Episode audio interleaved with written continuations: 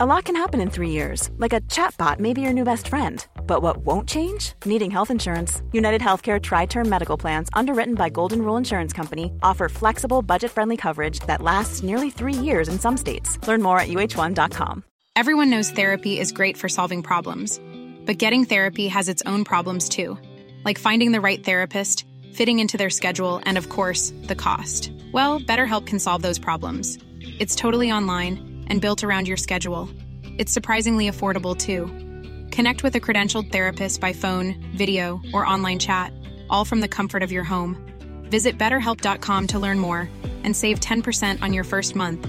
That's BetterHelp H E L P.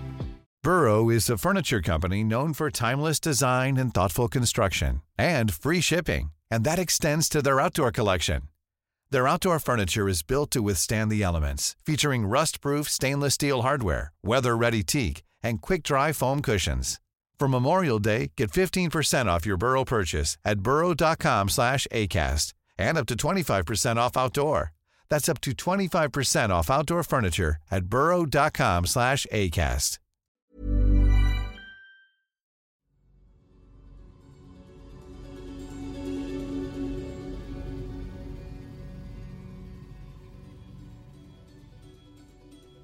تو 12 ژانویه سال 2010 حدود ساعت 4 و 53 دقیقه بعد از ظهر اونم به وقت محلی هایتی یه زمین لرزه بزرگ هفت ریشتری کل هایتی رو میلرزونه. مرکز زمین لرزه در 15 مایلی غرب شهر پورتو پرنس یعنی پایتخت این کشوره.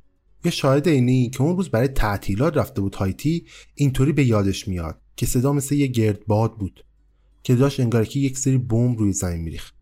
یه دفعه بعد از این سرصدا زمین شروع می‌کنه به حرکت کردن. در عرض چند ثانیه کل ساختمونای شهر شروع می‌کنه به شدت تکون خوردن. خیابونا مثل یه مار بالا و پایین میرن و ساختمونا یکی بعد از دیگری فرو میرزن در عرض چند ساعت خیابونا پر میشه از انبوهی از اجساد. بازمونده ها با چراغ قوه و مشعل بین آوارها به دنبال عزیزای خودشون میگردن تو این شرایط. از طرف دیگه دولت آمریکا به سرعت کمک های نظامی خودشو در عرض چند ساعت به هایتی میرسونه. تو اوایل عصر روز 13 ژانویه سال 2012 یعنی کمتر از 24 ساعت بعد از وقوع زلزله در هایتی نیروی نظامی آمریکا وارد هایتی شده. انگار آمریکا از قبل در خصوص این زلزله با خبر بوده. همین باعث واکنش منتقدان ایالات متحده میشه.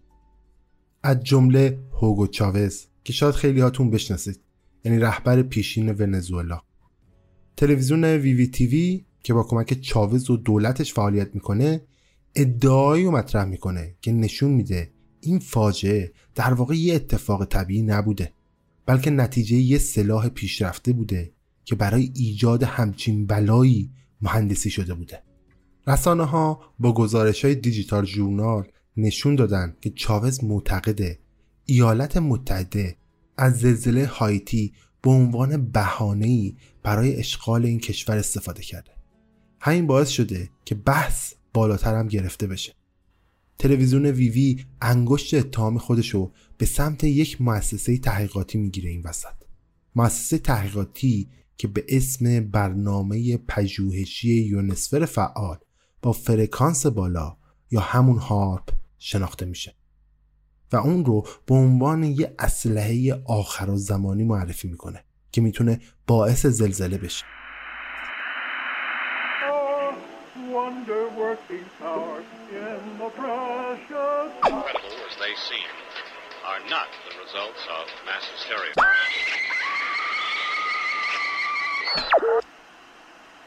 فکر کنم بهتره مجوز بکنیم.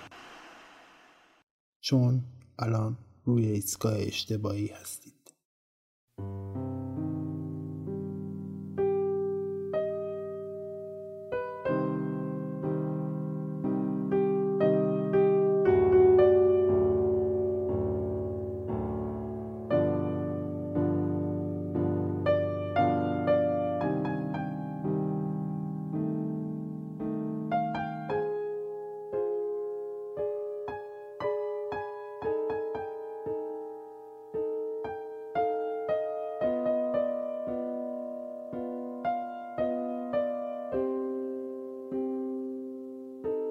سلام من پوریام و این پادکست رادیو عجایبه. اگر قسمت های قبلی رادیو عجایب شنیده باشید می‌دونید من در هر قسمت براتون یک اتفاق یا یک داستان عجیب رو روایت می‌کنم. اگر هم قسمت های قبلی رادیو عجایب رو نشنیدید پس دست بجنبونید من رو می‌تونید از تمام اپ های پادگیر چه در گوگل پادکست باشه چه در اسپاتیفای باشه چه در هر جایی که از طریق فید پادکست منو می‌خونه پیدا بکنید و بشنوید. بزرگترین حمایتی که می‌تونه از رادیو عجایب بکنید اینه که پادکست من رو برای دیگران ارسال بکنید و رادیو عجایب رو به دیگران هم معرفی بکنید.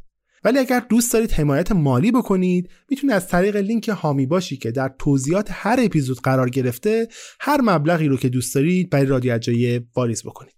و اما اگر دوست دارید محصولتون رو از طریق رادیو عجایب به گوش سایرین برسونید می‌تونید از لینک ایمیلی که داخل توضیحات هر اپیزود قرار دادم با من تماس بگیرید و با هم گفتگو بکنید. همچنین اگر دوست دارید می‌تونید رادیو عجایب رو در تمام سوشیال های مختلف پیدا بکنید فالو بکنید و تو اونجا هم رادیو عجایب رو داشته باشید. توضیحاتم رو دیگه ادامه نمیدم و اپیزود جدیدم رو شروع می‌کنم.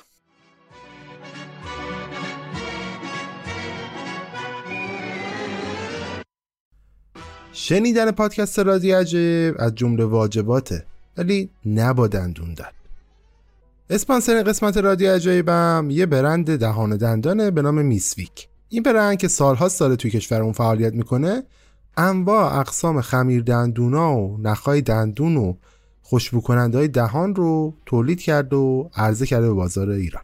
که میشه گفت جز با کیفیت ترین محصولات بازار ایران هم هستن. با تنوعی هم که محصولاتشون داره هر خانواده ای با هر رده سنی می‌تونه از محصولات متنوعشون استفاده بکنن. به تازگی هم یه خمیر دندون تولید کرده که مخصوص دندونای کامپوزیت و لمینت شده است. که با خیال راحت هم می‌تونی روی دندونای تازه هم ازش استفاده بکنی. بدون اینکه اصلا نگران باشی آسیب به دندونات برسه. پس اگر به فکر دندوناتی حتما به این بیزینس سری بزن. توی توضیحات این اپیزودم لینک پیجشون هم گذاشتم.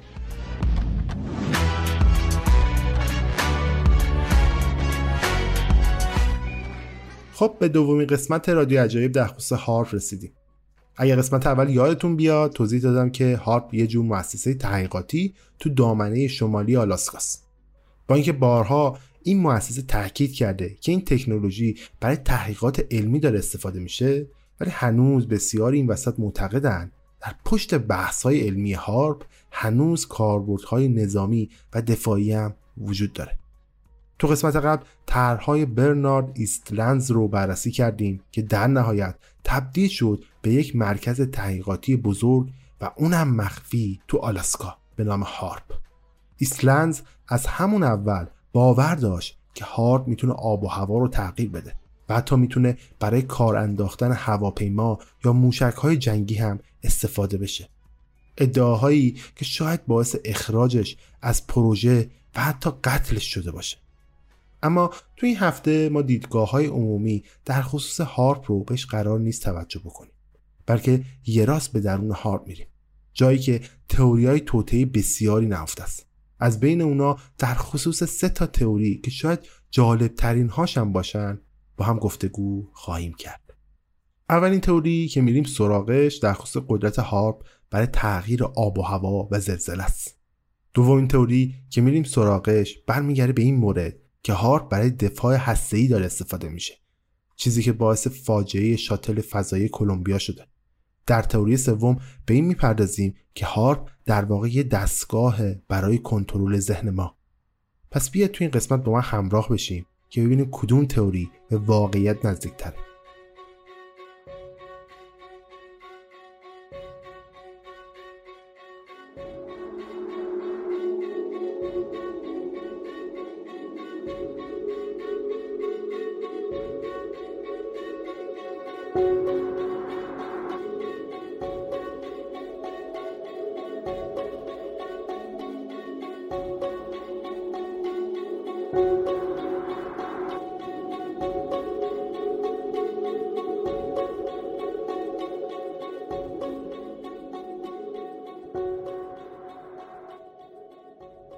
دو دهه گذشته هارپ مسئول بیشمار از بلایای طبیعی از جمله سیل در پاکستان تا خوشسالی شدید در ایران شناخته شده.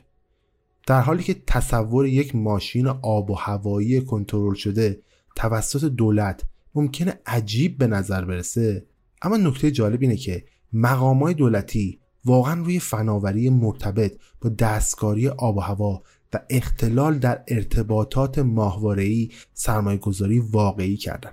شاید عجیب به نظر برسه ولی برای این موضوع واقعا یک مثال واقعی وجود داره. طی یک گزارشی که در آگوست سال 1996 توسط نیروی هوایی آمریکا منتشر و تحویل داده شده شما با یک عنوان عجیب روبرو میشید. و اون عنوان اینه آب و هوا به عنوان یه ضرب کننده نیرو. مالکیت آب و هوا در سال 2025 حالا تو این گزارش اصلا چی گفتن؟ بخوام این گزارش رو براتون ساده کنم. اینطوری میشه که یونوسفر رو میشه به طور بالقوه شارژ مصنوعی کرد. یا حتی میشه از طریق تابش دستکاریشم کرد.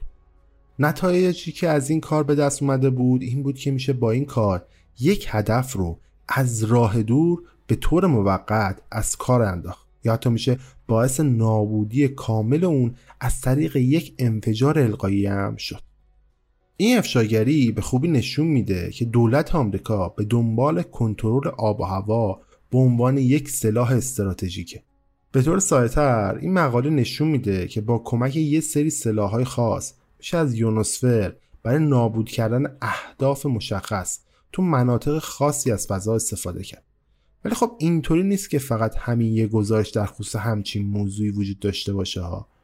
دولت ایالات متحده یه پروژه دیگه داره به اسم پروژه خشم طوفان که در سال 1960 اونم رهبری کرد تا بتونه با کمک این پروژه طوفان ها رو ضعیف بکنه. یا حتی تو برنامه دیگه ای که تو سال 1980 تا سال 1994 توسط دولت آمریکا داشته برگزار می شده اونا داشتن سعی می‌کردن به طور مصنوعی ابرها رو در مقیاس بزرگ باردار بکنن تا بتونن باعث ایجاد یه سری های مصنوعی بشن. اینجاست که خیلی ها میگن هارپ نقطه ای بود که تمام این تحقیقات نهایتا به واقعیت رسید و دولت آمریکا تونست به سلاحی دست پیدا کنه که می‌تونه آب و هوا رو هم اصلاح بکنه. خب حالا بذارید برگردیم سراغ تئوری توتم اول از همه همونطور که می‌دونید این ادعا وجود داره که هارپ یک برنامه کنترل آب و هوا با قابلیت ایجاد زلزله است. یکی از برجسته ترین طرفدارای این تئوری توتم کسی نیست جز هوگو چاوز. خب چاوز برای این ادعا اصلا چی داره؟ اتهامات اون و کسایی که به این نظری باور دارن در واقع حول محور سلسله اتفاقاتیه که سه روز قبل از وقوع زلزله بزرگ هایتی رخ داده. درست سه روز قبل از زلزله بزرگ هایتی یعنی در 9 ژانویه سال 2010 اول از همه یه زمین لرزه بزرگ در نزدیکی اورکای کالیفرنیا رخ میده. یه کمی بعدتر یه طوفان قدرتمند زمستانی کل منطقه رو هم در مینورده. در همین حال دما در مناطق مرکزی و جنوبی و جنوب شرقی ایالات متحده تو این تایم به شکل قابل توجهی هم کاهش پیدا می‌کنه. از اون طرف تو شمال غربی اقیانوس آرام وضعیت 180 درجه فرق می‌کنه. اونجا پنجمین ژانویه گرم تاریخ خودش رو داره ثبت می‌کنه. یعنی یه درجه حرارت متوسط با یه باد ملایم در حد 15 درجه سانتیگراد.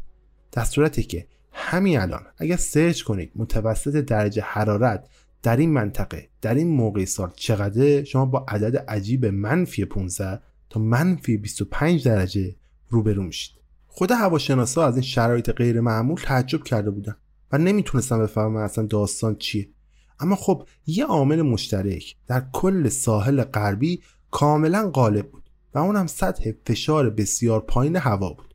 برای در نظر گرفتن همه چیز فشار هوای معمولی یا همون فشار هوا در جو زمین تقریبا سی اینچ جیو است. هنگامی هم که فشار هوا به زیر 29 ممیز 92 اینچ استاندارد جیوه می‌رسه احتمال وقوع آب و هوای طوفانی هم افزایش پیدا می‌کنه. در نتیجه احتمال وقوع زلزله هم بیشتر میشه. این یه پارامتر مشخص و حیاتیه برای هواشناسان و زمینشناسان. اونم برای ارزیابی شرایط جوی و لرزه. شاید این وسط بیاید بگید که آب و هوا چه ربطی به زلزله داره آخه؟ چرا داری این وسط دریوری میگی پوریا؟ ولی واقعیت اینطوریه که به طور معمول ما فکر می‌کنیم آب و هوا هیچ ارتباطی به زلزله نداره. و فکر می‌کنیم زلزله ماحصل حرکت صفحات زیر سطح زمینه که باعث میشه زمین لرزه اتفاق بیفته. با این حال تو سال 2015 یک کشف خیلی جالب اتفاق میفته بعد از یه سلسله تحقیقاتی محققان می‌فهمند زمانی که فشار هوا کمتر از میانگین بوده احتمال زلزله هم افزایش پیدا می‌کنه. محققان این نظریه رو مطرح کردن که نوسانات جزئی تو فشار هوا می‌تونه باعث جابجایی و اسکان مجدد صفحات زمین بشه که منجر به گیر افتادن هوا تو زیر زمینم میشه. این فرایند به نوبه خود ممکنه به افزایش تنش تو امتداد خطوط گسلها هم کمک بکنه. ولی خب باید این نکته رو در نظر بگیرید که این یافته ها نسبتا جدیدن و نمیشه با اطمینان در خصوص این موضوع که آب و هوا باعث زلزله است حرف زد. این موضوع باعث شد من یاد یه داستان بیفتم. من یه سری از نزدیکانم رو تو زلزله رودبار و منجیل از دست دادم. یه سریاشون که از این زلزله جون سالم به در برده بودن همیشه وقتی هوایی تابستون رو توی شرایط خاصی می‌دیدن گفتن که این آب و هوا آب و هوای زلزله است. خیلی مراقب باشید. همیشه این برام سوال بود که آب و هوا چه ربطی به زلزله داره واقعا؟ اصلا ولی وقتی در روی موضوع هارپ داشتم کار می‌کردم تازه فهمیدم چقدر ایدهشون ربط داشته به این چیزی که امروز محققا فهمیدن. در هر صورت ارتباط بین آب و هوا و زمین لرزه یه جورایی داشت انگاری کار می‌کرد. تو 9 ژانویه 2010 داشت اتفاقات عجیبی رخ می‌داد. از کولاک تو جنوب و آب و هوای گرم در شمال. همراه با جابجایی فشار سنج این چیز معمولی نیست که به صورت رندوم یه دفعه رخ بده. همین می‌تونه این احساس رو ایجاد بکنه که یه نیروی خارجی توی اتفاق دست داشته. یه نیروی خارجی به اسم هارپ. تو این تئوری اینطوری میشه برداشت کرد که هارپ قصد داشته آب و هوا رو در بخش ساحل غربی آمریکا و نزدیک اورکای کالیفرنیا تغییر بده. ولی به نظر به جای اینکه آب و هوا تغییر پیدا کنه باعث زلزله شده. پس برای همین محققان هارپ گفتن شاید بشه دوباره این نتیجه رو توی یه جای دورتر از خاک آمریکا تکرار کرد. برای همین دنبال یه جایی گشتن که بتونن تجهیزاتشون رو روی اون بخش امتحان بکنن. چه جایی بهتر از هایتی؟ یک کشور فقیر یکی از کم ترین کشورهای نیم کره غربی. اونم از نظر سیاسی. برای همین هایتی می‌تونست هدف مناسبی هم برای این کار باشه. از طرف دیگه هایتی فاقد تکنولوژی برای تشخیص هارپ بوده. برای همین احتمالش هم خیلی کم بوده که کسی متوجه بشه که ایالات متحده پشت این قضیه است. و از طرف دیگه ارتش کوچیکشون هم در برابر ارتش عظیم آمریکا هم هیچ شانسی برای خودش نداشته. حتی از بود سیاسی تو چند سال گذشته آمریکا و هایتی تو یه جور نزاع گرفتار بودن. سال 2009 تو هایتی یه انتخابات پارلمانی برگزار میشه و ادعاهایی هم در خصوص تقلب در این انتخابات وجود داشته که سر نخاش با آمریکا هم یه جورایی می‌رسیده. روی آمریکا می‌خواسته با این کار نتیجه دلخواه خودش رو به تصویب برسونه. از همین رو خیلی ها انگشت اتهام رو به سمت آمریکا می بردن که سعی داره این کشور رو تصاحب بکنه. حالا که آمریکا نتونسته بود از طریق انتخابات برنامه‌ریزی شده کشور رو تصاحب بکنه ولی حالا گویا می‌تونست از طریق کمک های بشردوستانه و زیر چتر امداد رسانی این کشور رو تصاحب بکنه گویا حتی نیروهای آمریکایی برای این کار هم از قبل به خوبی آماده شده بودند. جنرال کین معاون فرمانده ساوتکام ایالات متحده بود که تو هایتی زلزله رخ میده او مسئول هماهنگی با وزارت امور خارجه ایالات متحده و نظارت بر طرحهای ژئوپلیتیک نظامی و کمکهای بشردوستانه تو بخش جنوبی ایالات متحده بود. برای همین محل اقامت و کارش تو میامی بود و هرگز دلیل حضورش در اون هفته در هایتی به طور عمومی هم برملا نشد. اما مطمئنا راحت بود که کمتر از 26 ساعت پس از فاجعه زلزله در هایتی همراه با نیروهاش تو اونجا حاضر بشه. کین همراه با هواپیماهای عملیات ویژه نیروی هوایی آمریکا خودش رو به پورتو پرنس رسون همراه اون 2000 تفنگدار دریایی 3500 سرباز از لشکر 82 هوابرد آمریکا بود. همچنین یک ناو هواپیمابر برای کمتر از سه روز بعد از حادثه خوش به هایتی میرسونه. ناوگان نجات آمریکا بسیار قدرتمند خوش برای کمک رسوندن نشون میده. همین باعث ایجاد یک سوال مهم میشه. وقتی در خصوص حرکت کشتی ها و به خصوص حرکت ناوگان های جنگی بدونید اولین چیزی که شاید براتون سوال بشه اینه که چطور ممکنه یه ناو هواپیمابر با اون همه وزن بتونه خودش رو در کمتر از سه روز با آیتی برسونه؟ یه هواپیمای نظامی حتی وقتی می‌خواد آماده یک عملیات بشه باید حداقل چند ساعت وقت بذاره تا به شرایط عملیاتی بودن برسه. همین باعث میشه که تئوری پردازان توته بگن این ناو هواپیمابر حداقل قبل از وقوع زلزله در حال حرکت به سمت هایتی بوده. که تفسیر همین حرف میشه دولت ایالات متحده می‌دونسته که قراره در هایتی یه زلزله رخ بده. در هر صورت وقتی سربازان آمریکایی خودشون رو رسوندن به هایتی کشور عملا در هرج و مرج کامل قرار داشت. کاخ ریاست جمهوری که در مرکز وقوع زلزله بود به طور کامل با خاک یکسان شده بود و همینم به این معنی بود که دولت هایتی عملا سرنگون شده بود. ویرانی به زیرساخت های مراقبت های بهداشتی هم کشیده شده بود و سه مرکز بهداشتی در پورتوپرنس از کار افتاده بودند. در میون اونها دو تای دیگه به طور کامل نابود شده بودند در حالی که بقیه اونقدر آسیب دیده بودند که مجبور شده بودن رها بشن. به طور کامل سیستم بهداشتی هایتی در پورتوپرنس به طور کامل نابود شده بود. در کنار نابودی زیرساخت های بهداشتی سرویس های تلفن اصلی هایتی که دیجیسل و کمسل بودند به طور کامل از بین رفته بودند از کل ایستگاه های رادیویی کشور همگی ویران شده بودند و فقط یک ایستگاه اونم به طور جزئی داشت کار می‌کرد.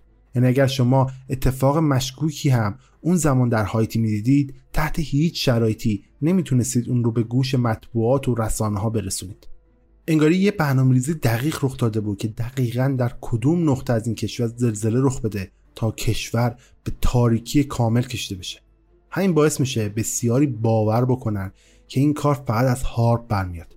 کلید این نظریه دقیقا برمیگرده به همین از کار افتادن سیستم های ارتباط رادیویی. حالا چرا؟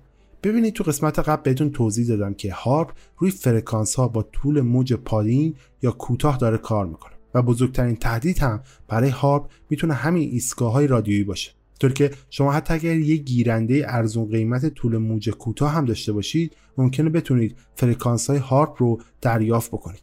یعنی اگر تو هایتی کسی یه رادیویی مناسب داشت احتمالا چند روز قبل و حتی بعد از زلزله داشت صداهای عجیب و غریبی از این رادیو دریافت می‌کرد. و خب برای این صداها هم یک شاهد وجود داره. کسی که تونسته در ماهای منتهی به زلزله متوجه امواج رادیویی غیرعادی بشه. یک ماهواره فرانسوی که کارش شناسایی امواج رادیویی با فرکانس پایین بود تونسته بود امواج عجیبی رو ثبت بکنه. این ماهواره تونسته بود متوجه افزایش 360 درصدی امواج رادیویی با فرکانس فوق العاده پایین یا امواج ULF که از پوسته زمین در منطقه هایتی در یک ماه قبل از وقوع زلزله اومده برای خودش دیتایی ثبت بکنه. خب این امواج UFL دقیقا چی هن؟ امواج UFL رو میشه به عنوان امواج الکترومغناطیس هم توصیف کرد که از پوسته زمین قبل از وقوع یک زلزله منتشر میشن. این امواج معمولا از زیر سطح زمین سرچشمه می‌گیرن جایی که صفحات زمین جابجا جا میشن. به طور معمول اندازهگیری انتشار این امواج در جو و حتی یونوسفر هم کار راحتی نیست. اما موج UFL که از سمت هایتی منتشر می‌شد به شکل غیر منتظری به شدت زیادتر از حالت عادی بوده. از طرف دیگه بعدتر فیزیکدان هایی که در خصوص زمین لرزه تحقیق می‌کردن متوجه شدن زلزله هایتی به دلیل بزرگی زیاد و عمق کم اون بسیار خطرناکم بوده. چون دقیقا این زلزله نزدیک سطح زمین رخ داده. اگر دقت کرده باشید معمولا هر موقع زلزله رخ میده گفته میشه که در چه عمقی از سطح زمینم رخ داده. شاید پیش خودتون بگید این اصلا چه معنی میده. بیاید یه ذره این قضیه رو برای خودمون ساده بکنیم با فرض کنید من الان یه ژله دارم میام اون رو می‌ذارم روی 10 تا بشقاب. الان میام چند تا بشقاب بالایی رو تکون میدم. مثلا اون بشقابی که درست زیر ژله قرار گرفته. طبیعتا ژله به شدت شروع به حرکت می‌کنه.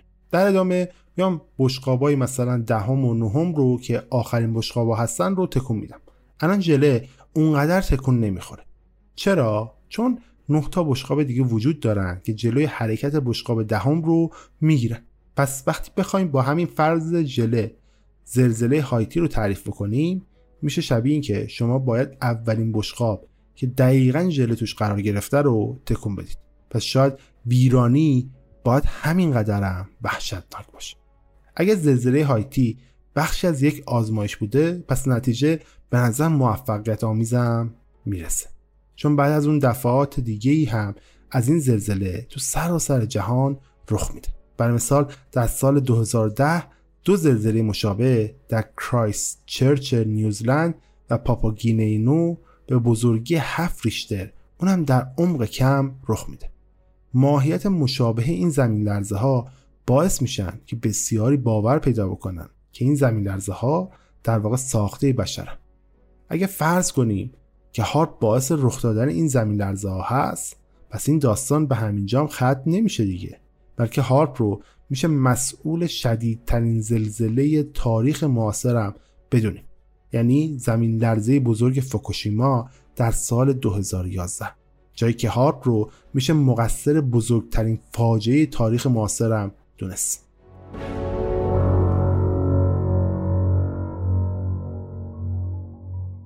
خب بدیم مرور سریع به اون چیزی که تا الان در خصوص هارپ فهمیدیم بندازیم. تا اینجا فهمیدیم که گویا آمریکا از هارپ برای رخ دادن زلزله بزرگ اونم تو سال 2010 در هایتی استفاده کرد و شاهد از این اتفاق هم امواج رادیویی می‌دونیم که در ماه منتهی به زلزله مخرب توسط یک فضاپیما ردیابی شده بودن اما چیزی که به نظر می‌رسه اینه که فعالیت هارپ برای ایجاد زلزله متوقف نشده بلکه هدفهای جدیدی برای خودش انتخاب کرده. این با قرار بوده آزمایش رو روی یه هدف بسیار بزرگتر انجام بده.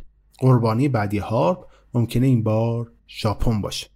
اگر یادتون باشه تو 11 مارس سال 2011 زمین لرزه ای به بزرگی 9 ریشتر سواحل توهوکو تو اقیانوس آرام رو لرزون و باعث یک سونامی ویرانگر شد.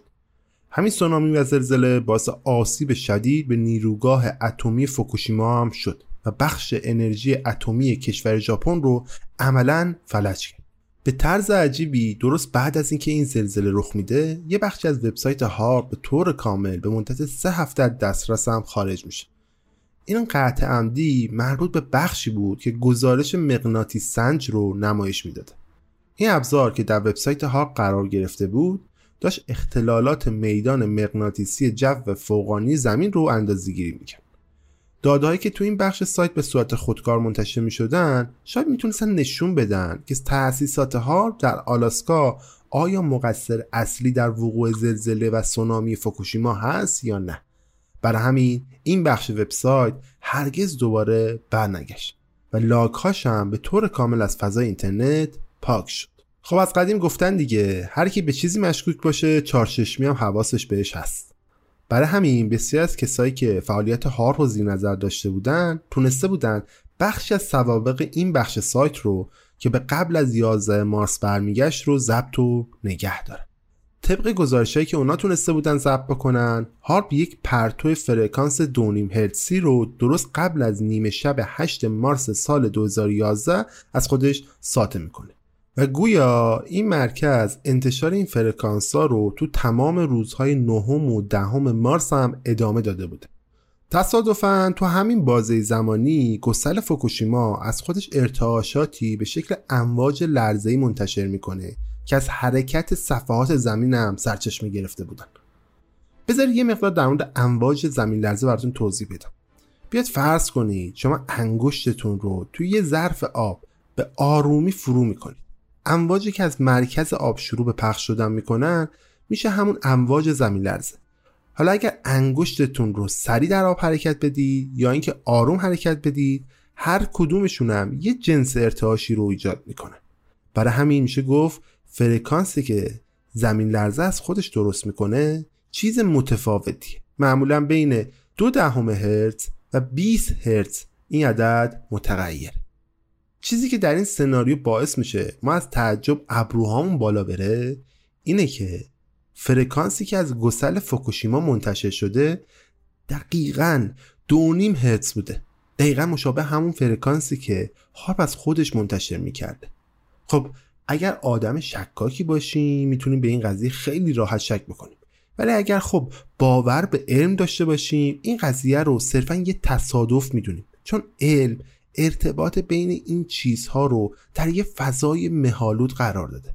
حتی کسی که مسئول روابط عمومی تو دانشگاه آلاسکاست یعنی جایی که الان مسئول هارپم هست و از قضا تو مؤسسه ژئوفیزیک این دانشگاه هم داره کار می‌کنه این ارتباط رو به طور کامل رد کرده.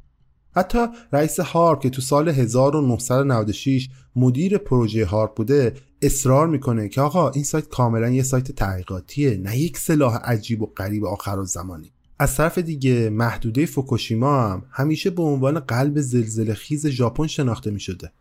چندین قرن بوده که اینجا زلزله های مختلف می اومده و حتی سونامی های مختلفی هم شکل گرفته بوده. فقط تو 100 سال گذشته توی این منطقه 8 سونامی با بزرگی 7 تا 9 توی این منطقه رخ داده. شاید بگید خب ژاپن جایی که همیشه توش زلزله میاد همین تازگی هم زلزله اومده توش پس زیاد نمیشه ژاپن رو معیار خوبی در نظر گرفت. ولی هایتی رو چی میگی این وسط پوریا؟ خب درخواست هایتی هم بهتون حق میدم. واقعیت اینه که زلزله تو این کشور خیلی چیز رایجی نیست. ولی باید به این نکته توجه بکنیم. که خط گسل انریلیکو پلاتین گاردن یکی از گسل های معروف دنیاست که در نزدیکی هایتی هم قرار گرفته. به گفته محققین این گسل تا پیش از سال 2010 هیچ فعالیت خاصی هم از خودش نشون نداده بوده که اگر بخوایم به آخرین تاریخ فعالیت این گستر نگاه بکنیم باید 250 سال برگردیم به پس برای همین محققین به این گسل گسل قفل شده هم می‌گفتن. برای همین بسیاری از محققان خیلی جدی از سال 2008 به این کشور هشدار داده بودند که در چند سال آینده زلزله عظیمی قرار رخ بده. در واقع اثبات این که هارپ به زلزله های ژاپن و هایتی ارتباط داره خیلی کار سختیه. یعنی حداقل با دلیل و مدرک قانع کننده نمیشه این تئوری رو اثبات کرد. ولی خب بحث بحث ارتباطاته. وقتی می‌بینیم اتفاقاتی که در هارپ رخ داده و این زلزله ها و حتی رفتار دولت آمریکا یه جورای عجیب و غریبه همین باعث میشه که این نظریه که هارپ برای جنگ آب و هوایی ساخته شده بیشتر از قبل درون ذهن ما رخنه بکنه. با این حال گزارش هایی که از هارپ در خصوص امواج رادیویی که با فرکانس مشابه زلزله ژاپن از خودش منتشر کرده سوالات بسیاری رو هم ایجاد می‌کنه. این واقعیت هم که دولت آمریکا همیشه دنبال توسعه زیرساختی بوده برای کنترل آب و هوا باعث میشه ابعاد جالب و جدیدی به بحث هارپ داده بشه. شاید در ابتدا هارپ صرفا یه دستگاه کنترل آب و هوا بوده ولی محققان ناخواسته متوجه شده بودند که نه تنها می‌تونن آب و هوا رو کنترل بکنن بلکه می‌تونن باعث زمین لرزه هم بشن. قبل از اینکه این تئوری رو به پایان برسونم بذارید در خصوص ارتباط هارپ با زلزله بم هم یه سری نکته بهتون بگم. اول از همه تاریخ وقوع زلزله بم هستش. اگه تاریخش یادتون باشه تو سال 2003 اتفاق رخ میده. بیاد یه مقدار هم در مورد تاریخ کار هارپ با هم صحبت بکنیم. اگر قسمت قبلی رو یادتون باشه شروع اصلی کار هارپ به 9 مارس 2006 برمیگرده. یعنی درست زمانی که فرستنده 3 ممیز 6 دهم مگاواتی هارپ به اون متصل میشه. یعنی تا قبل از اون نهایت کاری که هارپ می‌تونسته بکنه در حد شنیدن یه سری فرکانس بوده. این تاریخ دقیقا تاریخیه که هارپ کارشو شروع می‌کنه. یعنی یه چیزی نزدیک به سه سال بین شروع کار هارپ و فاجعه بم فاصله است. پس نمیشه زیاد ارتباطی بین هارپ و اتفاقات بم پیدا کرد. بلکه ارتباط هایی که زمین ها رو به هارپ متصل می‌کنه بعد از اتفاقات زمین لرزه هایتی شکل می‌گیره. اگر یه مقدار جستجو بکنید اولین نشونه از این ارتباطات رو می‌تونید تو همون دوران پیدا بکنید. نه قبلتر. پس این تئوری همینجا هم رد میشه. خب حالا اگر قرار باشه به این تئوری که هارپ مسئول زلزله است یه نمره داده بشه از مقیاس یک تا ده هم باشه به نظرم عدد پنج می‌تونه عدد خوبی براش باشه. میشه اینطوری تصور کرد که اگر دولت ایالات متحده می‌تونست از یه ماشین زلزله استفاده بکنه آیا علم ما هم می‌تونست اون رو بررسی بکنه یا نه؟ چیزی که شواهد تا اینجا نشون میده اینه که ارتباطات عجیبی وجود داره. بعضیاش رو نمیشه به طور کامل رد کرد. این نشون میده که هارپ طیف گسترده از کاربردها رو داره. چه بتونه آب و هوا رو کنترل بکنه چه بتونه زلزله رو کنترل بکنه. ولی خب از ابتدا این تأسیسات حداقل تا حدی به عنوان یک بخشی برای یک برنامه ضد موشکی طراحی شده بوده. نه چیز بیشتر. و حتی تا امروز هم دولت آمریکا تایید نکرده که می‌تونه از این فناوری برای دفاع موشکی خودش استفاده بکنه یا نه. این وسط جاییه که نظر پردازان توته میان و جای خالی ها رو پر می‌کنن جایی که میگن هارپ چطوری می‌تونه باعث سقوط هواپیماهای دشمن یا حتی نابودی فضاپیماها بشه. و همین ما رو به تئوری بعدی می‌بره. جایی که هارپ میشه مسئول فاجعه کلمبیا. جایی که شاتل فضایی به همراه هفت از خدمش کشته میشه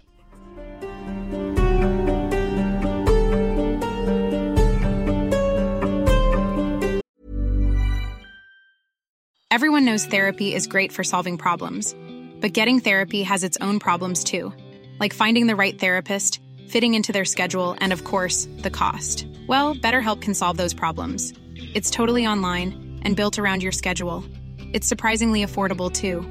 Connect with a credentialed therapist by phone, video, or online chat, all from the comfort of your home.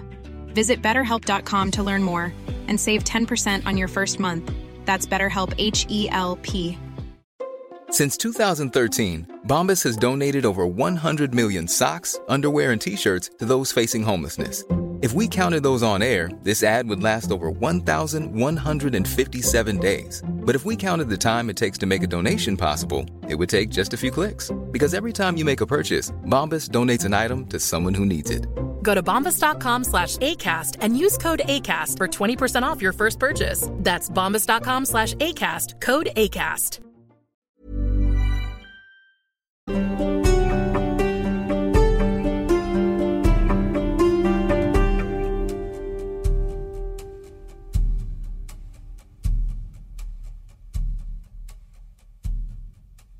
قبل از اینکه بریم سراغ تئوری توته بیاید براتون در خصوص داستان اصلی این فاجعه حرف بزنم. شاید خیلیاتون ندونید.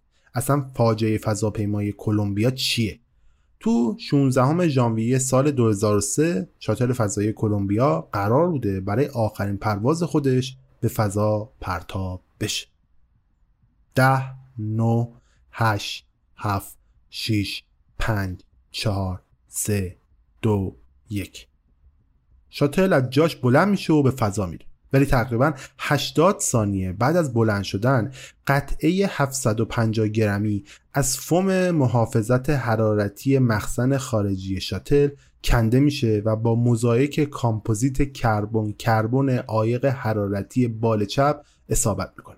یک روز بعد در 17 ژانویه یک تجزیه و تحلیل معمولی و ویدیویی پس از پرتاب این احتمال رو آشکار می‌کنه که چندین کاشی در یک منطقه 7 در 30 اینچی در فضاپیما وجود نداشته باشه. در پاسخ به این نگرانی مدیر پروژه کلمبیا به تیم کلمبیا ایمیل می‌زنه و میگه آقا جای نگرانی نیست و موضوع هم کم اهمیت جلوه میده. و حتی میگه که من این موارد رو در چندین پرواز قبلی خودم هم دیده بودم. زیاد نگران نباشید برای ورود به جو هم مشکلی براتون رخ نخواهد داد. در هر صورت این نکته هم در نظر داشته باشید که این مرد یک هفته کامل تا زمان ورود شاتل به زمین وقت داره که این موضوع رو به طور کامل بررسی بکنه. ولی چیزی که به چشم میاد اینه که این موضوع واقعا براش بی اهمیت در واقع داستان یه جایی خیلی عجیب میشه. با اینکه فرمانده ریک هازبند و خلبان ویلیام مککول با لبخند و تشکر به مهندسان ناسا جواب می‌دادند ولی سه درخواست جداگانه از وزارت دفاع می‌کنن که یه سری تصاویر از شاتل براشون ارسال بکنه. خب اون زمان هم وزارت دفاع آمریکا یه سری فضاپیما تو اون محدود داشته که می‌تونسته به راحتی تصاویر خیلی با کیفیتی از شاتل هم بگیره و با کمک همین تصاویر هم می‌شد دقیقا وضعیت بالهای این شاتل رو بررسی کرد. با اینکه رفتار مدیر پرواز عجیب بود و حتی به فضانوردان این اطمینان داده بود که همه چیز خوبه ولی دستور عملهای کنترل پرواز یه چیز دیگر رو داشتن تو این شرایط پیشنهاد می‌کردن. اما داستان زمانی عجیب تر میشه که سه درخواست برای تصاویرم نادیده گرفته میشه و دلیلش هم خیلی ساده بود. چون هیچ تصویری براشون ارسال نشده بود. یا بهتر بگم تیم مدیریت پرواز تصاویر رو رد کرده بود. اولین درخواست تو روز هفتم در ساعت هفت صبح توسط وین هیل به وزارت دفاع ارسال میشه و ازشون می‌خواد یه سری تصاویر از شاته براشون ارسال بشه. حدود یک و نیم ساعت بعدش وزارت دفاع با مدیریت مأموریت یعنی لیندا هم صحبت می‌کنه تا تایید ارسال تصاویر رو بگیره. ولی اون بهشون میگه دستتون درد نکنه ما به کمک نیاز نداریم برای همین هیچ تصویری هم ازتون نمی‌خوام. تیم مدیریت پرواز اصرار داره که آسیب فوم مشکلی برای ایمنی پرواز ایجاد نمی‌کنه. همین قضیه رو خیلی عجیب می‌کنه. چطور ممکنه مدیر پروازی به این مهمی اصرار داشته باشه که همه چیز خوبه؟ و حتی در برابر گرفتن یه سری تصاویر انقدر مقاومت بکنه. چیزی که برای حفظ امنیت تیم فضایی مهم و حیاتیه. با همه این شرایط بازم مأموریت داره جلو میره و هیچ مجوزی هم برای تعمیرات مربوط به قسمتی از بال چپ که اون فوم بهش برخورد کرده صادر و تاییدم نمیشه. درست بعد از ساعت 8 صبح به وقت شرقی یعنی در یک فوریه سال 2003 تیم مأموریت فرود شاتل رو تایید می‌کنه. همه چیز انگاری داره فوقالعاده پیش میره. خدم شاتل فرود خودشون رو در ساعت 8 و 15 دقیقه شروع می‌کنه. تو این نقطه شاتل بر فراز اقیانوس هند قرار داره. تو اون لحظه اونا 175 مایل بالاتر از سطح زمینن و با سرعت 17500 مایل در ساعت دارن حرکت می‌کنن و وارد جو زمین میشن. در ساعت 8:45 دقیقه صبح کلمبیا تو میونه ورود خودش به جو زمینه که با گرمای شدید ورود به جو مواجه میشه. حتی نشونهای پیچیده‌تری هم رخ میده. نشونهای از فشار روی بال چپ برای افسر سیستم مکانیکی یعنی جفری کلیگن آشکار میشه. اون که نگران وضعیت سریعا با تیم پشتیبانی مستقر در اتاق پشتیبانی که روی سطح زمین قرار داره تماس می‌گیره. در حالی که همه اونها متوجه شده بودن که اوضاع غیر عادیه ولی نمی‌تونستن ماهیت دقیق این اتفاق رو متوجه بشن. این افسر به اونا توصیه می‌کنه که اوضاع رو از نزدیکتر زیر نظر داشته باشن. چیزی که این وسط بدیهیه اینه که اتفاقات مربوط به فوم یه مشکل جدی و مهم رو ایجاد کرده بوده. با وجود این چالش ها کلمبیا داره به فرود سرنوشت ساز خودش نزدیک و نزدیکتر میشه و متاسفانه هیچ کس خدمه شاتر رو از مشکلاتی که در حال ظهور بودن مطلع نمی‌کنه. ده دقیقه بعدش هنگامی که شاتل کمی از سمت غرب ساگرامنتو عبور می‌کنه غیر رزامیایی که بر روی زمین بودن صحنه ای رو از فرود آوارهای آتشین از آسمون داشتن می‌دیدن در ساعت 8 و 59 دقیقه صبح فرمانده ریک هازبند آخرین پیام خودش رو به اتاق کنترل میفرسته که اونم اینه And Columbia, Houston, we see your tire pressure Copy. messages and we did not copy Is it your last. instrumentation, Max? Uh, Flight Max, those are also off. off Columbia, Houston, com check.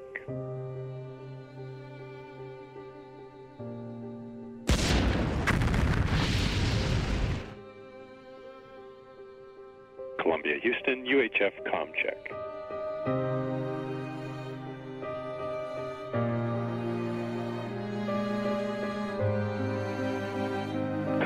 Houston, UHF com check.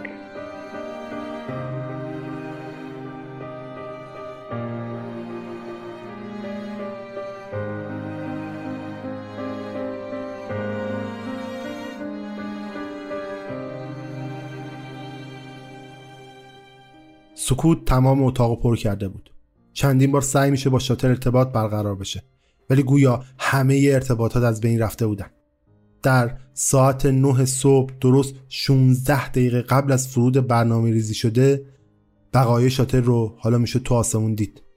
تمام هفت قدمه شاتل در این اتفاق جون خودشون از دست دادن.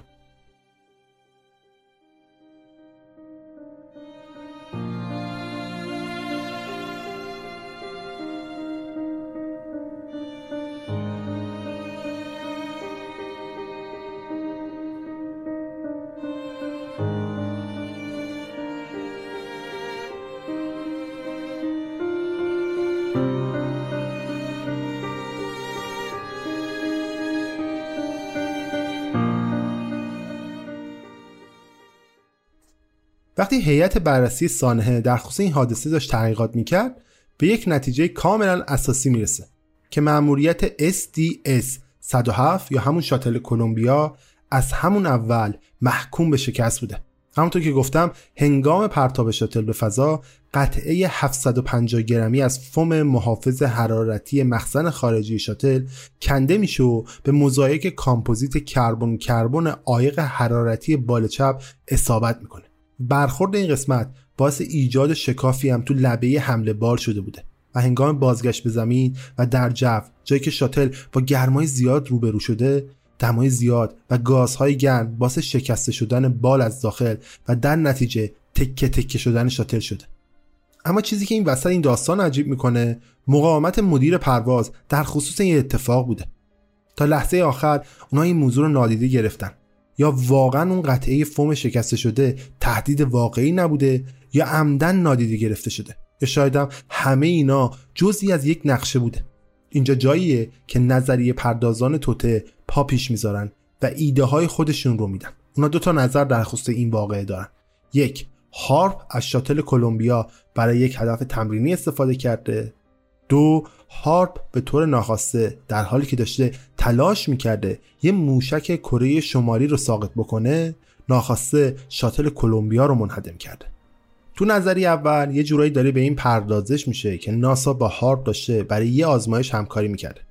اگر هارپ واقعا می‌خواسته فناوری خودش رو روی یک شاتل آزمایش بکنه ناسا به راحتی می‌تونسته یه شاتل بدون سرنشین رو به فضا بفرسته. نه اینکه یک شاتل با هفت خدمه رو با آسمون بفرسته تا یک تراژدی وحشتناک در ابعاد ملی درست بکنه. به علاوه هزینه راه اندازی یه شاتل اونم مثل کلمبیا یه چیزی حدود 450 میلیون دلاره. در کنارش هزینه تحقیقات و تلاش برای پاکسازی منطقه از وجود قطعات باقی مونده از خودش هم حدود 400 میلیون دلار هزینه روی دست ناسا گذاشته. همه اینا به غیر از لکه دار شدن آبروی ناساسا. طبیعتا هیچ سازمانی در دنیا با میل به پول و زندگی بهتر آبرو و اعتبار اجتماعی خودشو اینطوری لکهدار نمی‌کنه. تا صرفا فقط یه سلاح دوربرد رو آزمایش بکنه. اما نظریه دوم به نظر کمی معتبرتر از نظریه اوله.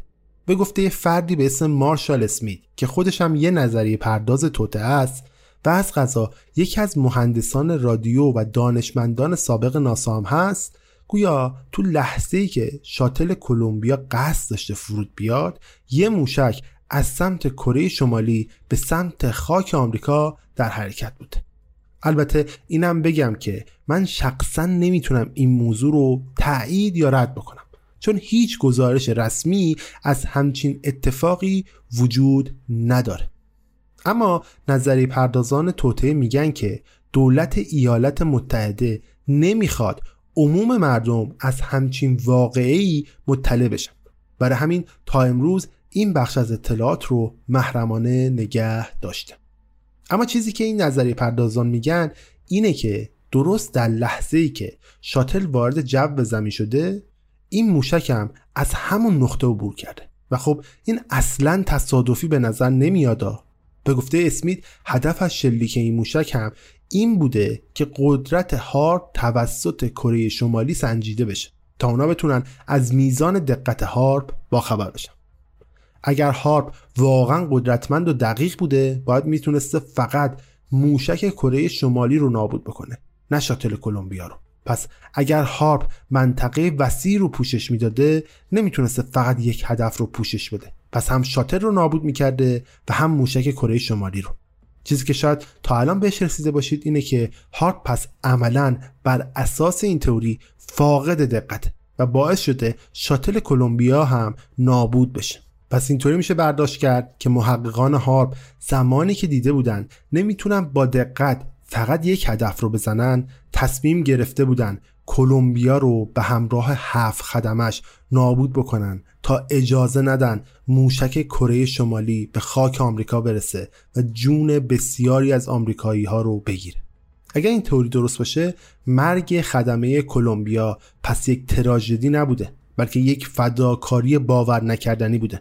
اونها جون خودشون رو از دست دادن تا جون صدها یا شاید هزاران آمریکایی رو نجات بدن. ولی چیزی که این وسط شاید ناعادلانه به نظر برسه اونم مخفی کردن دلیل واقعی مرگ اونها باشه. اما خب هیچ وقت نمیشه دولت آمریکا رو برای این کاری که کرده قانع کرد. چون همونطور که می‌دونید اونا همیشه داشتن سعی می‌کردن استفاده واقعی از هارپ رو پنهون بکنن. برای همین خیلی بعیده که بتونی اونها رو قانع کنی که از پرتوی مرگ برای از بین بردن شاتل کلمبیا اونم هزار مایل دورتر استفاده کرده باشن.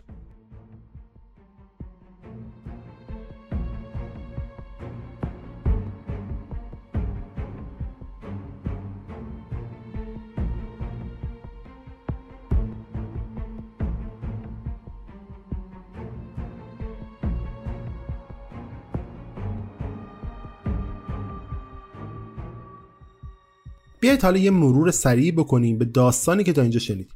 تو فوریه سال 2003 شاتل فضایی کلمبیا سقوط می‌کنه و همه هفت سرنشینش هم کشته میشه. بعد از اون یه سری نظریه پرداز توته مثل مارشال اسمیت این نظریه رو مطرح می‌کنن که هارپ مسئول سقوط این شاتل بوده چون می‌خواسته یه موشک کره شمالی رو منهدم بکنه. اما جواب دولت و بخش نظامی آمریکا به این سوال همیشه خیر بوده. نیروی دریایی ایالات متحده آمریکا در زمان عملیات شاتل مسئول نظارت بر هارپ بوده و این ادعا رو رد کرده و گفته ما هیچ کاری در این خصوص نکردیم. حتی برای اثبات اینکه هیچ کاری انجام ندادن هم میگن تو این تاریخ هیچ فعالیت به خصوصی در هارپ انجام نشده و حتی دفترچه عملیاتی خودشون رو هم به اشتراک گذاشتن. که توش نشون میده در یک فوریه 2003 هیچ انتقال نیرویی به یونوسفر اتفاق نیفتاده از قدیم گفتن حرف و بنداز زمین صاحبش پیدا میشه دیگه. اینجا هم صدق می‌کنه این داستان. اگر واقعا نیروی دریایی آمریکا کاری در این خصوص نکرده پس لزومی هم نداشته جوابی در خصوص این قضیه به اونها بده. و می‌تونسته بهش بیتوجهی بکنه و بگه که آقا این صرفا یه تئوری توته است. اگه یادتون باشه گفتم که این تئوری از فردی به نام مارشال اسمیت میاد. اینکه واقعا چقدر میشه به یه نظری پرداز توته اعتبار داد خودش جای سوال داره. ولی تو این یه مورد به خصوص مارشال اسمیت حداقل اعتباری برای خودش داره. گفتیم دیگه این آدم تو ناسا کار می‌کرده و مهندس رادیویی هم هست و برخی معتقدن یکی از مهندسینی بوده که روی پروازهای شاتل فضای ناسا سامانه های موشکی تایتان تریدنت و تاماهاک و دستگاه پرتو ذرات هم کار کرد. بنابراین اگر کسی بتونه در خصوص فناوری هارپ و ناسا حرف بزنه به نظر من این آدم می‌تونه باشه. مارشال اسمیت طی مکاتبه ای که با یکی از منتقدین مطرح در حوزه هارپ داشته میگه که من مرتبا سوابق کار این مرکز رو داشتم بررسی می‌کردم. البته قبل از بسته شدن وبسایتش بوده ها این داستان. بر اساس چیزی که اون منتشر کرده هارپ در حالت موشکی از ساعت 7 و 15 تا 10 و 20 دقیقه صبح در روز یک فوریه 2003 برای خودش قرار داشته. این به این معنیه که هارپ در حال ارسال فرکانس های رادیویی خودش بوده. این ساعت هم دقیقا با زمانی که کلمبیا وارد جو زمین میشه یکیه. الان دلتون بخواد برید تو اینترنت و دنبال این آدم بگردید و وبسایتش رو هم ببینید و سوابقی که گفته رو هم چک بکنید. ولی همونطور که گفتم وبسایتش و تمام سوابقی که این آدم ازش تو اینترنت منتشر شده از اینترنت پاک شده. تنها چیزی که از این آدم باقی مونده یه صفحه لینکدینه که نشون میده این آدم تو ناسا کار می‌کرده. فقط یک وبسایت هم در خصوص ناسا با یه سری اطلاعات مختصر ازش باقی مونده. حتی میشه اینطوری گفت که هیچ مدرک آنلاینی مبنی بر وجود مارشال اسمیت به عنوان یه نظریه پرداز توته تو اینترنت وجود نداره. انگار حضور اسمیت در اینترنت کلا پاک شده. این امکان وجود داره که ناسا اسمیت رو مجبور کرده باشه تا اطلاعات مربوط به این تئوری رو به طور کامل پاک کرده باشه. ولی خب بعیده دیگه. چند تا محیط کار می‌شناسید که کارکناش رو به این سوق بده که اسناد مربوط به چنین جنایتی رو پاک بکنن. تازه اونم نه هر جایی ناسا. شاید دولت به سادگی این شواهد رو به طور کامل از بین برده باشه. همونطور که اون بخش از وبسایت هارپ رو دقیقا بعد از زلزله ژاپن از کار انداخت و از بین برد. با این حال منبع اصلی صحبت ها و نظریه مارشال اسمیت رو باید تو کتاب دیگه ای که توسط یه نظریه پرداز منتشر شده بخونید. یه جورایی باید حرفای اونو بپذیریم انگارکی خود همون نویسنده هم آدم مورد تاییدی نیست به اندازه این آدم که تو ناسا کار می‌کرده و برای خودش اعتبار داشته. حالا بیاید با هم یکم به واقعیت نگاه بندازیم. چیزی که ما به عنوان یک واقعیت می‌دونیم اینه که شاتل کلمبیا به خاطر یک حادثه ایمنی شکست خورده و باعث مرگ خدمش هم شده.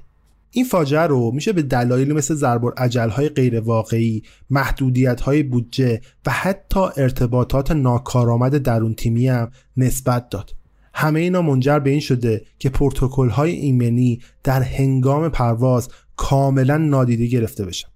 اما خب جایی که داریم در خصوصش حرف می‌زنیم در واقع ناساست جایی که بهترین متخصصان و با تجربه ترین هاش دارن اونجا کار می‌کنن حتی اگر ضعیف بوده باشن و برای پرتابم عجله داشته باشن فکر می‌کنم حداقل کسی باید اونجا بوده باشه که برخورد فوم به بال شاتر رو موضوعی جدی گرفته باشه و متوجه خطرهای احتمالی هم می‌شده. به خصوص اینکه با اینکه متخصصان ناسا از برخورد فوم با بال باخبر بودن کمک وزارت دفاع آمریکا رو رد کردن. خب این تلاش ها از جمله کارهایی بوده که قصد داشته جلوی وقوع همچین حادثه ای رو بگیره و به وضوع به نفع مأموریت ناسا هم بوده.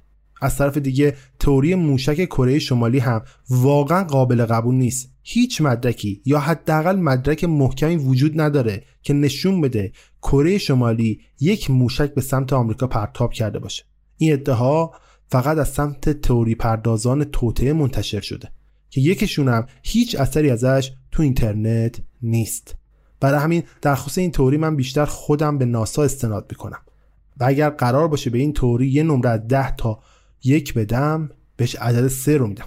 در خصوص این توری قسمت های پنهان زیادی وجود داره. حتی اگر واقعا تمام وقایع مربوط به شاتل کلمبیا دقیقا شبیه اتفاقی که نظریه پردازان توتعی مثل مارشال اسمیت در خصوصش میگن باشه خب باید دولت آمریکا کلی وقت و هزینه بذاره تا همچین چیزی رو از دید عموم جهان پنهان بکنه.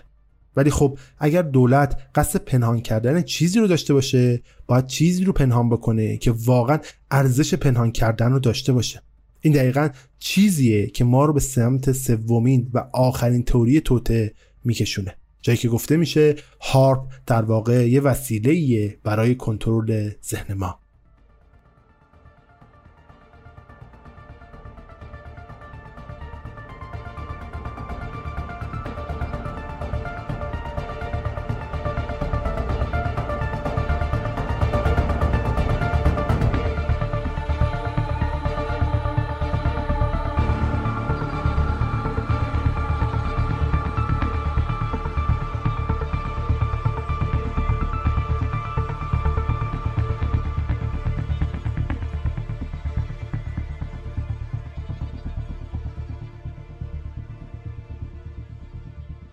تو آوریل سال 2018 یه روزنامه نگار به یه سری یافته خیلی جالب می‌رسه.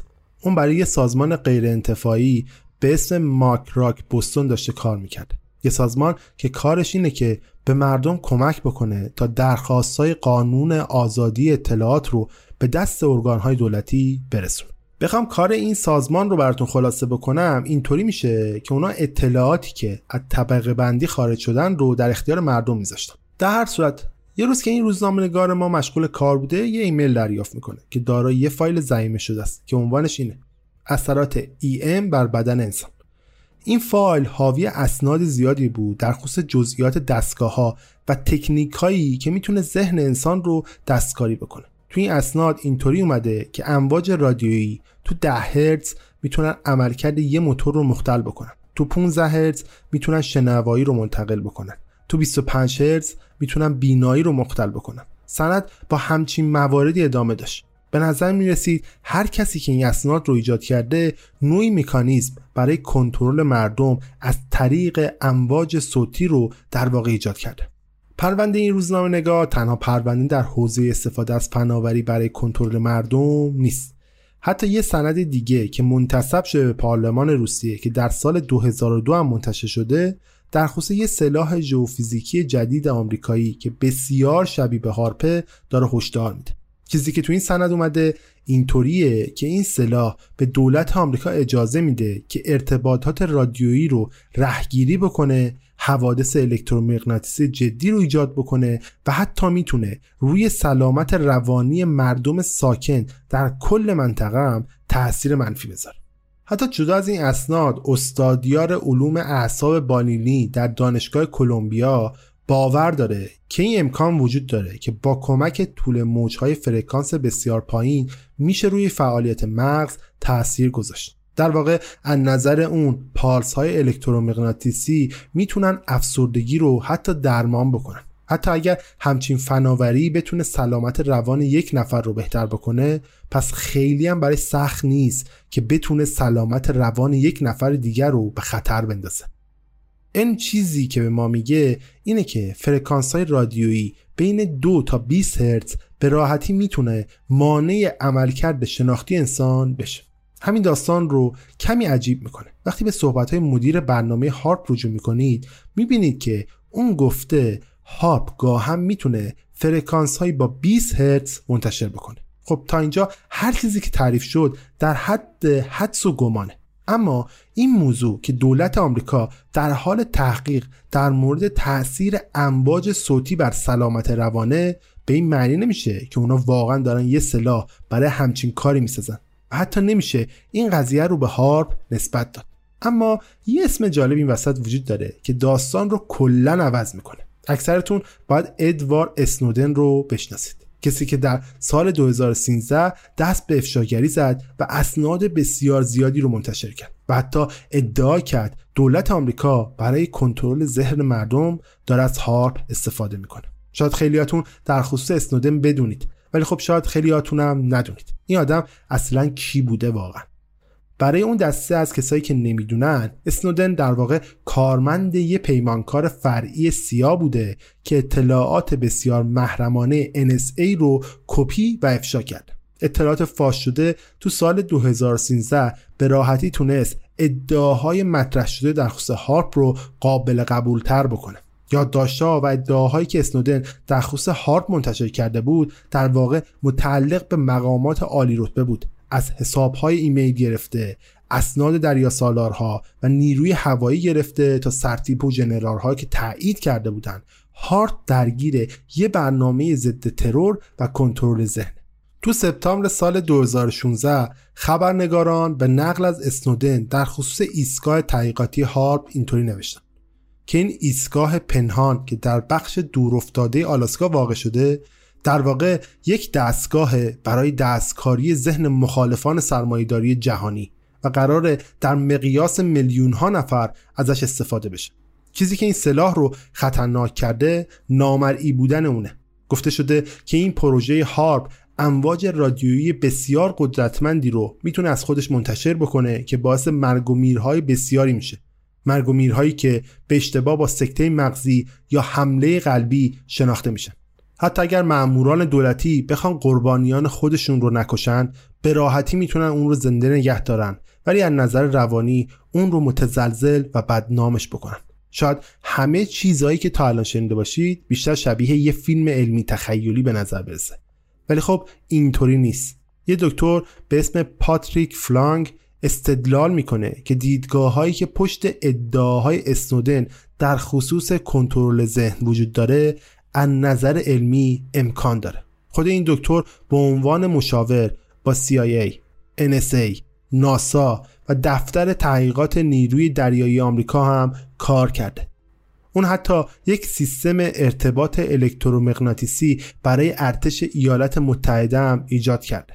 بنابراین اون در مورد نحوه استفاده از انرژی هدایت شده با سلاح بهتر از هر کس دیگه ای می‌دونه. به گفته این دکتر این ULF یا همون طول موجهای بسیار پایین در واقع فرکانس هایی هستند که مغز انسان در اون کار می‌کنه به طور تصادفی دقیقا همون طول موجهایی هستند که در تئوری اول گفتم با زلزله فوکوشیما یکی هستن. از نظر اون هارپ می‌تونه تمام فرکانس ها رو تولید و منتشر بکنه و از دیدگاه اون اگر هارپ تونسته باشه این فرکانس ها رو درک و کنترل بکنه به راحتی می‌تونه با روش های مختلف احساسات مختلفی رو کنترل و ایجاد بکنه. ولی از دید اون دستکاری زن زیاد بلند مدت نیست. بلکه وقتی سیگنال های هارپ متوقف بشن حالت عاطفی و ذهنی فرد به وضعیت قبل خودش برمیگرده. ولی خب تا همین جای داستان به اندازه کافی باعث وحشت ما میشه. فکر کنید یک دولت می‌تونه با یه فرکانس از جای بسیار دورتر ذهن ما رو کنترل بکنه. وقتی اسنودن از آمریکا فرار کرد و اطلاعات رو منتشر کرد متوجه شد که افکار عجیبی تو سرش وجود داره و ظاهرا باید از توهماتی که بهش می‌گفتن خودش رو بکشه و از طریق هارپ هم داشت بهش منتقل می‌شد باید جلوگیری می‌کرد. از همین رو اسنودن بعدها آپارتمانش رو که توش زندگی هم می‌کرد به شکل یک قفس محافظتی تبدیل می‌کنه. اون محل زندگی خودش رو با تور سیمی و صفحات فلزی احاطه می‌کنه تا اتاق رو از میدانهای الکتریکی خارجی محافظت بکنه که این هم در نوع خودش چیز عجیبیه. ادوار اسنودن عموما قابل اعتماد شناخته میشه. حتی اسناد منتشر شده توسط اون ظاهرا اثبات می‌کنه که هارپ واقعا می‌تونه با پخش فرکانس های خودش روی ذهن ما تاثیر بذاره. و از طرف دیگه هیچ وقت این بخش از اسناد توسط دولت آمریکا هم رد نشده. پس اگر قرار باشه به این تئوری نمره بدیم به نظرم نمره 4 از 10 بد نیست. شاید بگید چرا اینقدر کم ولی خب باید به این توجه بکنید. هیچ مدرک رسمی از اینکه هارپ برای کنترل ذهن افراد استفاده می‌کنه جز اسناد اسنودن وجود نداره. پس شاید صرفا این دستگاه وجود داره یا شاید فعلا فقط در حد یک تئوری مطرح شده. ولی اینکه هارپ بتونه با کمک امواجش باعث مرگ و میر بشه و صدمات روانی به افراد بزنه به نظر منم باز چیز منطقی به نظر نمی‌رسه. و اگر هم قرار باشه به این تئوری نمره بدم دو از ده به نظرم نمره خوبی می‌تونه باشه براش.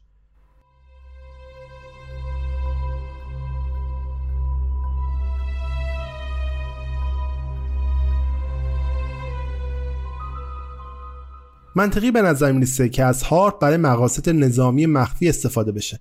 اما به سختی میشه با قاطعیت گفت که از هارپ میشه برای حملات مغزی سقوط یک شاتل یا وقوع زلزله در یک نقطه استفاده کرد.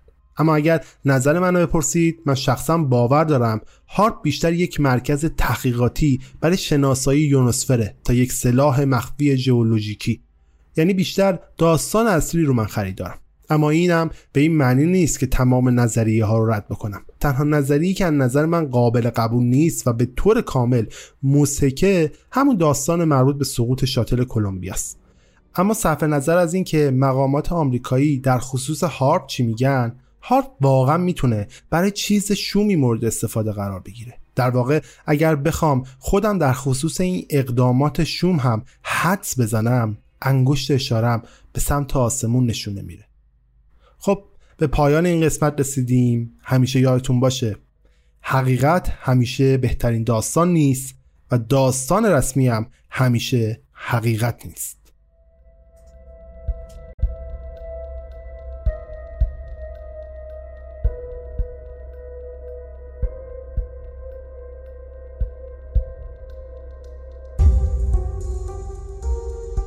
خب به پایان این قسمت از داستان پروژه هارپ رسیدیم. امیدوارم پروژه هارپ براتون جذاب بوده باشه و داستان داستان قشنگی بوده باشه. ازتون عذرخواهی می‌کنم باید تاخیر انتشار این اپیزود با زودتر منتشر می‌شد ولی این مدت چون درگیر جابجایی بودم و ساکن شدم تو خونه جدیدم یه مقدار سخت بود یکم انتشار این اپیزود به تاخیر افتاد. ولی سعی می‌کنم اپیزود بعدی رو طبق همون روالی که جدیدن داریم میریم. یعنی هر دو هفته یک بار یک اپیزود رو براتون منتشر کنم و به گوشتون برسونم. امیدوارم تا اینجا هم هر چیزی که شنیدید براتون جذاب بوده باشه و داستان داستان قشنگی بوده باشه براتون. ازتون می‌خوام حتما بر من کامنت بذارید. اگر دوست داشتید در مورد این بحث که هارپ چقدر به نظرتون واقعا یک اسلحه واقعیه حرف بزنید. حداقل با دلیل و مدرک بر من اثبات شده که هارپ بیشتر از همه یک پروژه تحقیقاتیه تا یک اسلحه مخفی آخر زمانی در صورت مثل همیشه هر جا که هستید لبتون خندون باشه و روزگار براتون خوش باشه. فعلا. Planning for your next trip? Elevate your travel style with Quince. Quince has all the jet setting essentials you'll want for your next getaway, like European linen, premium luggage options, buttery soft Italian leather bags, and so much more. And it's all priced at 50 to 80% less than similar brands. Plus, Quince only works with factories that use safe and ethical manufacturing practices. Pack your bags with high-quality essentials you'll be wearing for vacations to come with Quince. Go to quince.com slash trip for free shipping and 365-day returns.